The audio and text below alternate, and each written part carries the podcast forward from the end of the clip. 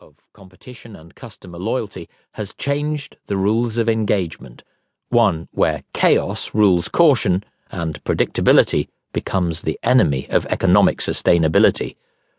This is why companies need to do a lot more than simply re educating their gatekeepers to create opportunities for inclusion that encourage everyone to participate in anticipating and owning the future. For most businesses, embracing disruption as an opportunity rather than a threat begins with a commitment to disrupt their own values and processes. The Dream Cafe argues that business has a lot to gain from emulating the radical and edgy ways of thinking and doing that we associate with the avant garde practitioners. Places our research has led us to understand how the ad hoc informality that enables a cafe to become a location for brewing up extraordinary innovation can be emulated by business. This is why we've titled our audiobook The Dream Cafe. You'll see how cafe culture can provide a business with much more than a site for relaxation we reveal how the unpredictable meetings between individuals who bring varying degrees of knowledge and experience will create greater value if you involve a cafe model. When we develop a dream cafe innovation opportunity, we are always careful to find a location that will take our clients out of their everyday routine. We believe that the contemporary Google imitation obsession with creating a third space in house misses the central point of innovation opportunity to disrupt everyone and everything. We know that constructing your innovation strategy around what we call the fourth space, because it's not familiar, will enable you to attract and develop the kind of unanticipated range of interactions and opportunities that are rarely attained by the type of rational planning that still dominates innovation culture. Psychiatrist and psychotherapist Carl Jung identified the power of the unpredictable encounters that a good cafe can facilitate. The meeting of two personalities is like the meeting of two molecules.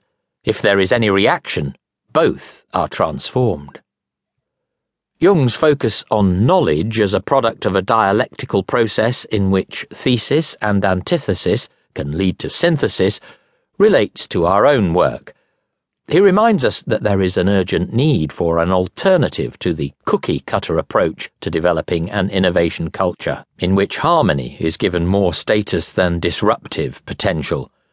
No matter how well funded your innovation strategy may be, it ultimately depends on the interplay between the right, or the wrong, people in the right place and the level of permission that they are given to operate without rules. For those prepared to scoff at the preposterous suggestion that business should organize its innovation culture around the notion of a cafe, it might be worth remembering that successful cafes are very good examples of high stakes management efficiency.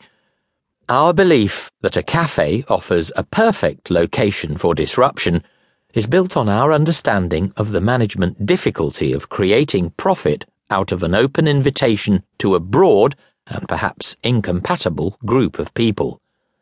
Imagine trying to get funding for a business concept that depends on creating and servicing a wide range of emotional and functional needs, from creative stimulation to basic refreshment.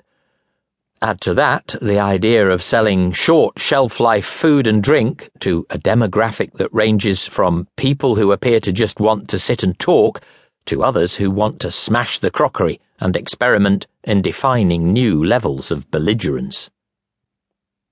People. Even a brief study of the artists and other visionaries that have challenged and changed the world reveals the disruptive characteristics that the brand champions will need if they are to win the battle for the future. Author Robert Hughes described the avant garde in the following way ebullience, idealism, confidence, the belief that there was plenty of territory to explore, and above all, the sense that they could find the necessary metaphors by which a radically changing culture could be explained to its inhabitants. Robert Hughes, The Shock of the New.